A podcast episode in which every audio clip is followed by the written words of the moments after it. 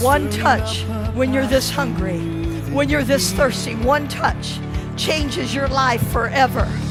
Love has conquered every fear, broke down each wall.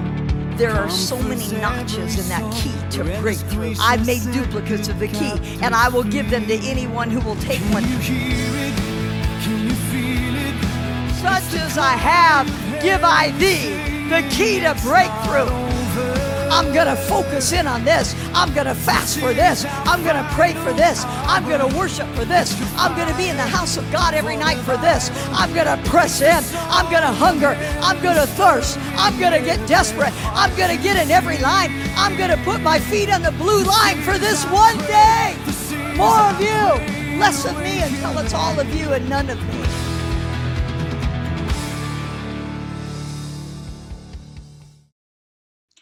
Hello, friends and partners. This is Dr. Debbie Rich again with Keys to Breakthrough.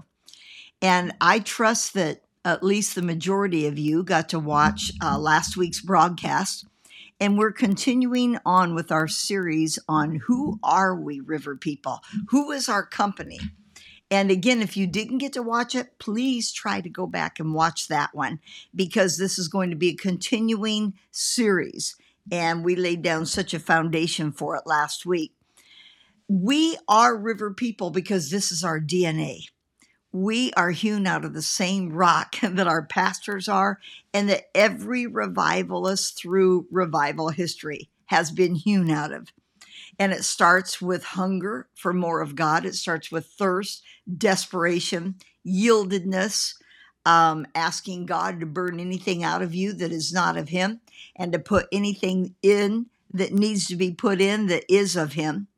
And I'm going to give some general characteristics of river people, and then we're going to be looking at many of those individually in this series. So, we are born again people, not just religious people, not just people who claim the name of Christ by saying we're Christian. You know what Christian is? It really is Christian. It means Christ like. It doesn't mean somebody who believes Jesus existed. Doesn't believe. Uh, it doesn't mean that it's somebody who just believes. Okay, he. I think he died on the cross for everybody. No, it's somebody who's accepted that personally.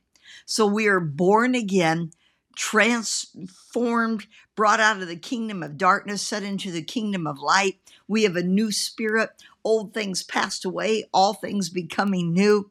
We have left the world and sin behind. We know we have victory over sin now. We have been truly born again, sons and daughters of the Most High. We have a brand new heart, a brand new spirit, and our Father now is God. We are His child, and we're on our way to heaven. Actually, we are living in a sense of eternity right now. We will never die, and we will never spend one moment in a fiery hell that was created for the devil and his angels. We have been washed in the blood. We have been redeemed. We will sing the song of the redeemed that the angels won't even be able to begin to understand. We are actually belonging to the Most High and uh, we have died with him. We've been crucified with him. We have been raised with him. And now we sit with him in heavenly places at the right hand of the Father. And there is more, perhaps even later in this series, we'll get into about what it really means to be saved, what it really means to be born again. So we are born again.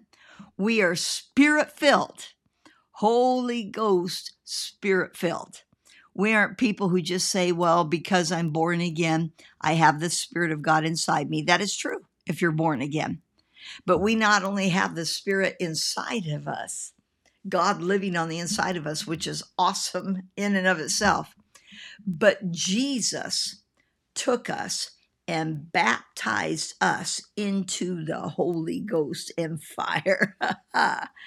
and we now are spirit filled, not just residing on the inside of us. And yes, our bodies are temples of the living God, but now we have been baptized into that liquid fire of the Holy Ghost.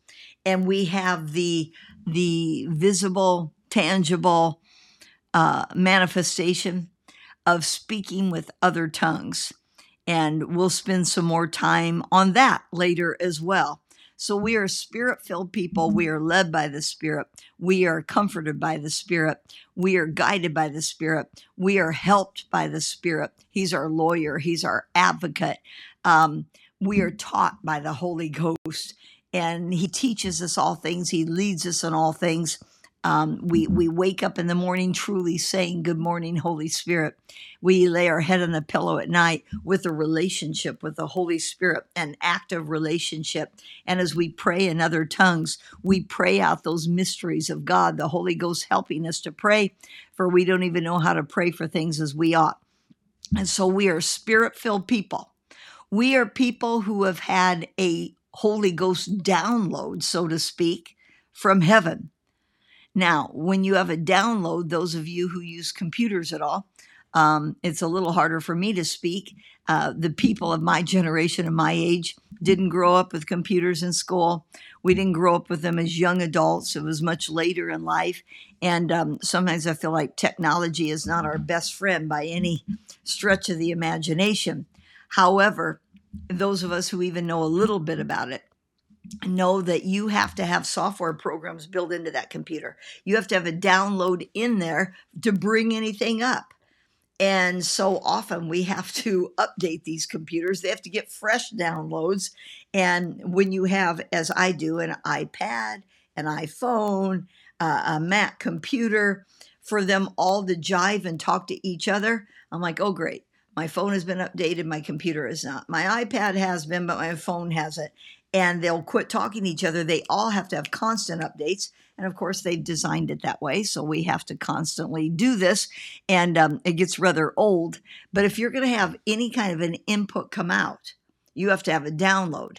And you can't just have had one once because this world is changing. The circumstances that we meet up with are changing. This has to be fresh. It can't be, I had a touch in 1992, or I had a touch in in 2000 and, or I'm sorry, I had, yeah, I, I'm already thinking which century am I in?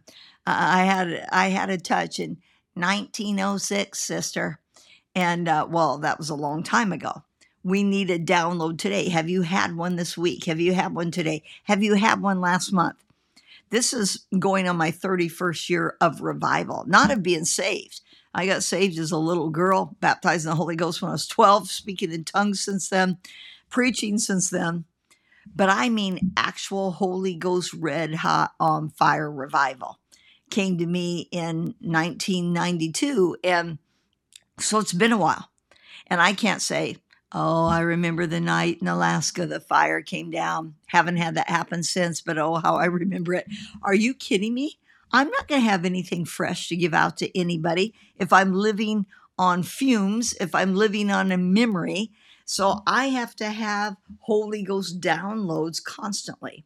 River people are people who realize that and not only realize it, press in for it, make themselves available for it, know how to yield to the Holy Spirit and say, Come on, bring it on.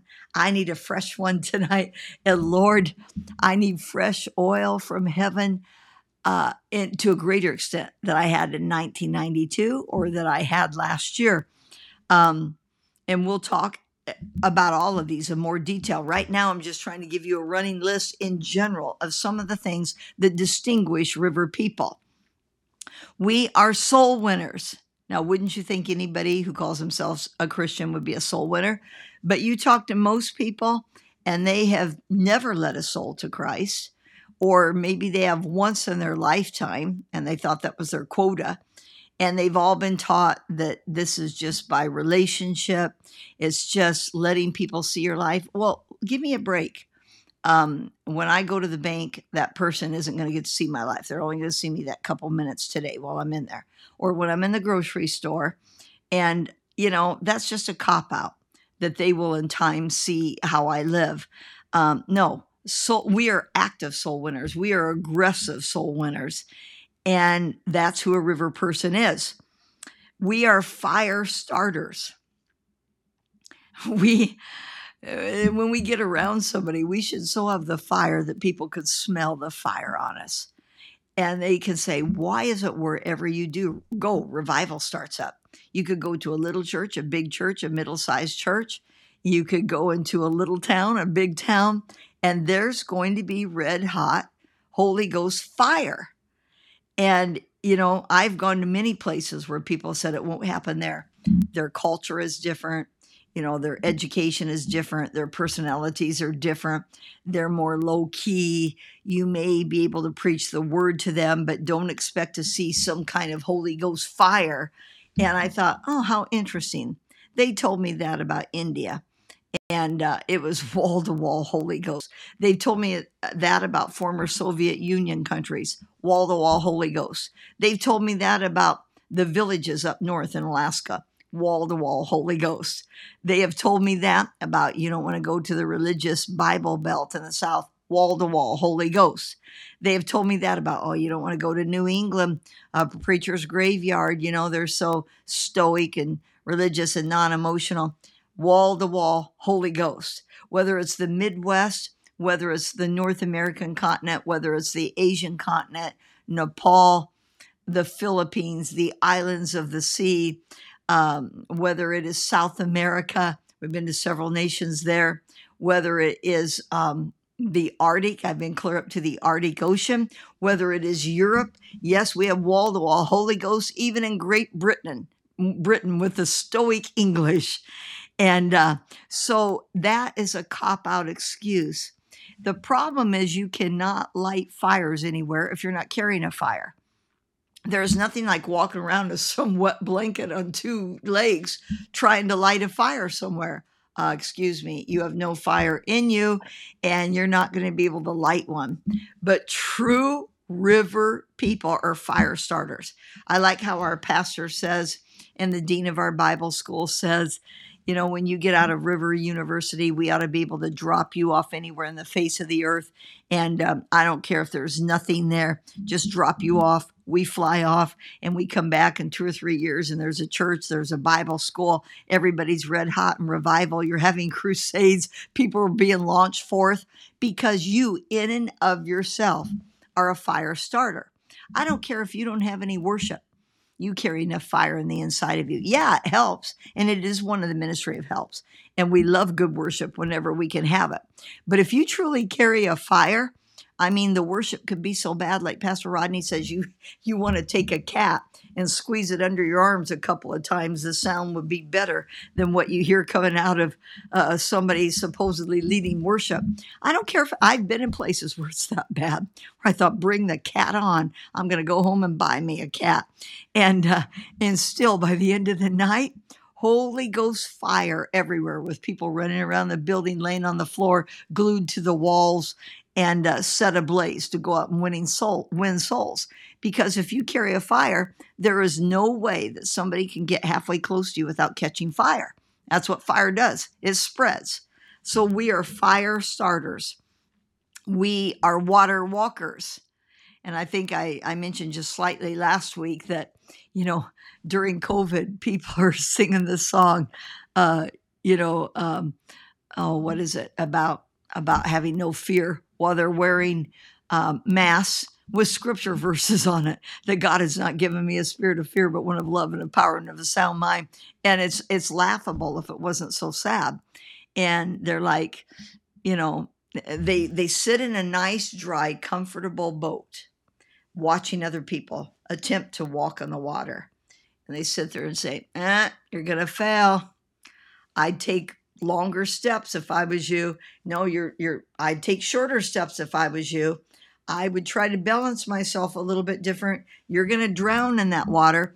And they're sitting there rocking away in a nice, comfortable, dry boat. They've never even put one leg over the side to attempt to walk on the water but they're going to criticize everybody else that is water walking. They're going to advise you on how to do it. They're going to tell you it's not true water walking. They're going to come up with everything under the sun. But true river people are water walkers.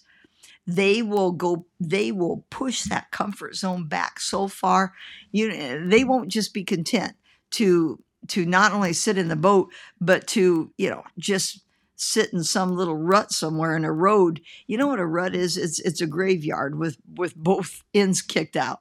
Who wants to stay in a rut the rest of their life? Well, it's safe here. Well, yeah, it's safe, but how boring. Can you imagine getting to heaven and the big screen comes down and God says, This was the plan I have for your life. Look at those souls that were going to be saved. Look at the people who are going to be baptized in the Holy Ghost. Look at the people who are about to be healed. Look at the people who needed to be delivered from devils, from addictions. And I called you to do it. But you said, ah, oh, to do that, I'm actually going to have to trust God.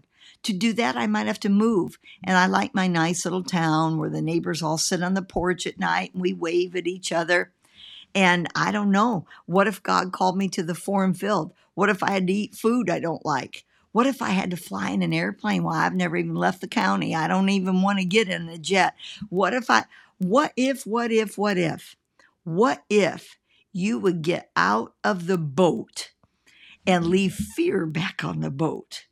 and watch those waves part and watch the water, the molecules and the atoms of that water have to obey the word of God as you have commanded them. So, what if you even start to sink? We have an example in the Word of God that our God's never going to let us drown. Jesus reached out and helped Peter and walked back to the boat with him, and at least he will know forever what it was like to walk on the water, and not one of those other disciples will ever know what that was like. They might have laughed and said, Oh, look at Jesus is having to rescue Peter. I knew that big mouth was going to sink. He made a fool of himself. They could say that all day but they mm-hmm. will never know what it's like to get out of the boat and walk on the water and have Jesus grab your hand and walk back with you. There is something about saying, wow, that fear could not get a hold of me. And I challenged it, and I challenged every obstacle of the enemy. And bless God, we will see this through to the end there is such sweet satisfaction in knowing and being able to say, as I can, in 30 years, he has never failed me. He's never let me down. I've never been stranded anywhere. I've never not been able to pay my bills. I have never, you know, landed somewhere and nobody shows up to a meeting and nobody ever gets saved and nobody ever gets filled with the Holy Ghost and I go back with mud in my face. I, I know he has come through in every way, under every set of circumstances. Even when the devil said it was all over, people said it was all over, symptoms in my body and doctors said it was all over. The, the, the bank account looks like it's all over. I don't care if all of hell is arrayed against you. A water walker is an overcomer. And us river people are overcomers by the blood of the Lamb and by the word of our testimony. That's who we are. We aren't succumbers. We aren't survivalists trying to protect ourselves so that, you know, this nice little life as I know it will go on. No, we're like, no, I'm leaving that way back on the boat. I may not, I have to blow the boat up. So I'm not even tempted to look back. I hear so many people, I just couldn't leave my grandkids. And, and I hear other ones say, you know, my wife just loves a small town, so we were never able to obey God and go where He asked us to go. And I hear somebody else say, Well, I just love these hobbies. I'm afraid I couldn't hunt as much as I do, play golf as much as I do, uh, play baseball like I do. When I hear the dumb excuses, I've heard people say, Yeah, I know there's a call of God in our life. And when we're out of debt someday, I will go. I can remember years ago in a certain state, I mean, in the early 90s, I was invited to this couple's home for dinner. They had the largest television screen I had ever seen at that time. Maybe it wouldn't be so shocking today, but I'd never seen anyone with one that huge. They had a boat out in the yard, they had a motorcycle out in the yard, they had two new cars in their driveway, and this new home. They're like, yep, yeah, we're going to obey God when we're out of debt. I looked around at everything and thought, baloney, you're never going to obey God your stuff is too important to you. I don't care what God blesses with me with, and He has blessed me. I can walk off from it in a moment. You know how many times I have done that where I thought, oh, maybe this is going to be my last house and maybe I'm never going to have to move again and and maybe I can just get used to getting this decorated the way I want it to be and ah finally and then God says do something and then he says it again do something and you just get used to a new bunch of people and go, wow, I didn't think I'd ever, have friends this close again. And then he goes, now move across the country again. You're like, are you kidding me? But every time, I have never regretted obeying God because he replaces everything with with goodness and with mercy and with restoration and with with promotion and with favor and with but people will never know that. They'll never know the true goodness of God and the glory of God and the anointing of the Holy Ghost and that feeling of knowing that He can trust you. He'll get it to you if He can get it through you, if you hold nothing to yourself and you say, I, I can leave in a moment, I can give anything up in a moment, I won't get too close to comfort. You know, these creature comforts, some people can't go to the mission field because what if they didn't have a blow dryer? No microwave? No Starbucks? God forbid. Oh, where's my hair straightener? Can I get my nails done? now, I know mine are pretty wild right now because I took my car in the River Corvette show. I mean, I'm sorry, River Car Show. ah, maybe I'm prophesying that they will have we'll have just a Corvette club and a River Corvette car show. But um, I did not win. But if they would have had a category for coolest nails, I would have smoked that because not too many people have Corvette nails done. now, you may say that's kind of distracting when you're doing a broadcast. Too bad, so sad.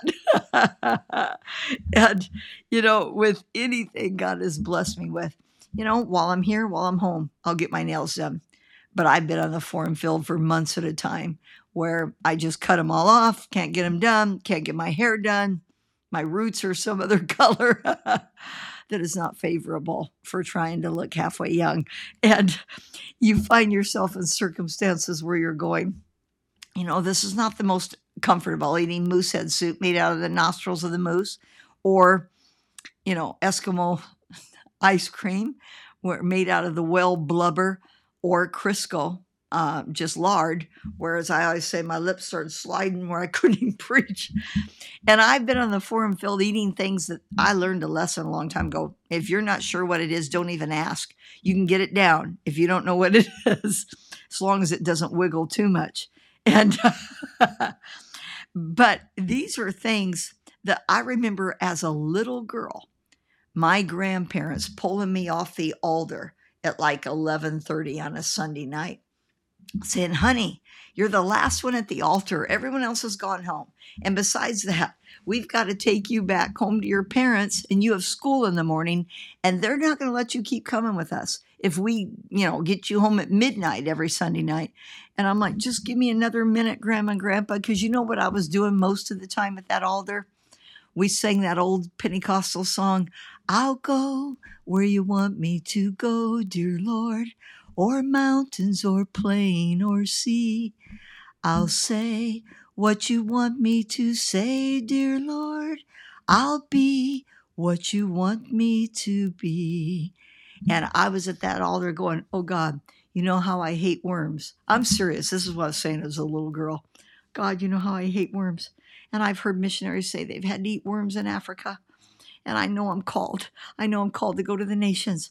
God, please don't Please don't ever make me eat a worm. But Lord, nevertheless, not my will, but thine be done. I, I'm quite sure I've eaten some since then. But again, if you put enough rice and everything together. but I can also remember saying, however, seriously, however, all I want, all the days of my life, is to be able to preach your gospel to hungry, thirsty people all the days of my life, wherever it is. Lord, I hope and I believe that worms are not involved. But if they are, I will still do it. I was I was at the altar praying that when I was 5, when I was 10, when I was 15, when I was 20, and I'm still praying it today. Lord, don't ever let me get so used to the comforts you know, a certain nine to five job where you know you have retirement You know you have two weeks vacation a year. You know a 401k is being matched. You know that um, that it's just this good solid job that's probably first of all there is no such thing as security in this crazy day um, maybe a little bit more in the 60s or 50s and the ozzie and harriet days those of you old enough know what i'm talking about father knows best leave it to beaver days but gone are those days if they ever existed so even in the world certainly in the world there is no security and it's a trick of the enemy to say, don't leave your security behind. You've got insurance for this job. You've got your dental and your medical paid for. Don't do this crazy thing like obey God. You know, uh, some friends of mine many years ago, the story just popped in my head as, as I'm talking to you. They told me they knew this lady, she was a nurse, and this is back oh my goodness these this lady was a lot older than me and and this was probably 20 years ago that she told me this and she had known the lady I'm talking about in her early 20s so we're we're probably talking about something that took place you know um, 60 70 years ago. And this this nurse was working for this doctor who was an atheist but he respected her. She had a great work ethic. She was very intelligent. She was very faithful. And she came to him one day and she said, Doctor, I love working for you. I love my career. I've loved every minute of it. But I kind of feel like God's calling me to be a missionary overseas. And there's so many things about it here I don't want to give up, but I don't want to disobey God. And what do you think I should do? You know what the atheist doctor said to her, how he answered her? He said, Well, let me ask you a couple of things. These aren't my beliefs, but I want to know what yours are. He said, Do you really, honestly, truly believe that Jesus Christ is the Son of God and that He's the only way to heaven? Yes, doctor, I do. Do you honestly believe that people who don't accept Him as their Savior are going to go to hell? Yes, doctor, I'm afraid I, I do believe that. He said, Well, I'm going to be honest with you, I don't understand what the debate is. If you really believe those things, you have no choice but to obey God and to go all the way. That's what the atheist said. And we got Christians who don't understand that. Us river people believe the word is the word. We have a holy, not a religious fear, but a holy God given fear that I can't do anything and don't want to do anything except obey him and that's where the blessing is that's where the the the goodness is. That's where the favor is. That's where my hope is. That's where my joy is. That's where everything is found. So true river people are are maybe we better talk about some things we've talked about so far so you don't forget. We're actually born again. We're spirit filled we have had a download from heaven. We are soul winners. We are water walkers. We are nation shakers. Well, we haven't even got into that much yet. We are fire starters. We are people that will get out of the religious rut or the comfortable rut and do whatever God calls us to do. And yes, we're nation shakers. You may say, well, lady, you're talking to the wrong person here. Um, you know, I'm just called to be on fire in the church. No, we are all commanded to go out and win the lost and lay hands on the sick and see them recover and cast out devils. And you know what? The people you influence influence people and they influence people. And that's how you become a nation shaker. And you do it with your prayers, you do it with your intercession, you do it with with speaking out on issues. There are many ways to shake nations, and all of us are called, as true river people are called to be nation shakers. We are people of signs, wonders, and healing. We are people who understand the anointing. We are people who know how to yield and flow in the Holy Ghost. I'm just getting started. We are people of faith. We are people who believe in prosperity. We are people who live a holy life. We don't practice sin. And we are people who understand submission and authority. We are people of the word and know it's our final authority and it is our standard. We are people who refuse to bend, bow, or compromise. We are tithers, we are givers and we know there's a heaven to gain and a hell to shun. And we will get into more of these in detail in the following lessons. Please let us know where you're watching from, any comments, any amens, any questions. And uh, let us know when is a good time to watch this broadcast because we're going to nail it down and make this a regular thing now, I promise. God bless you. We love you. We'll see you next time. Can hear the voices of the hungry hearts crying out for love. One touch when you're this hungry, when you're this thirsty, one touch changes your life forever. Love has conquered every fear, broke down each wall.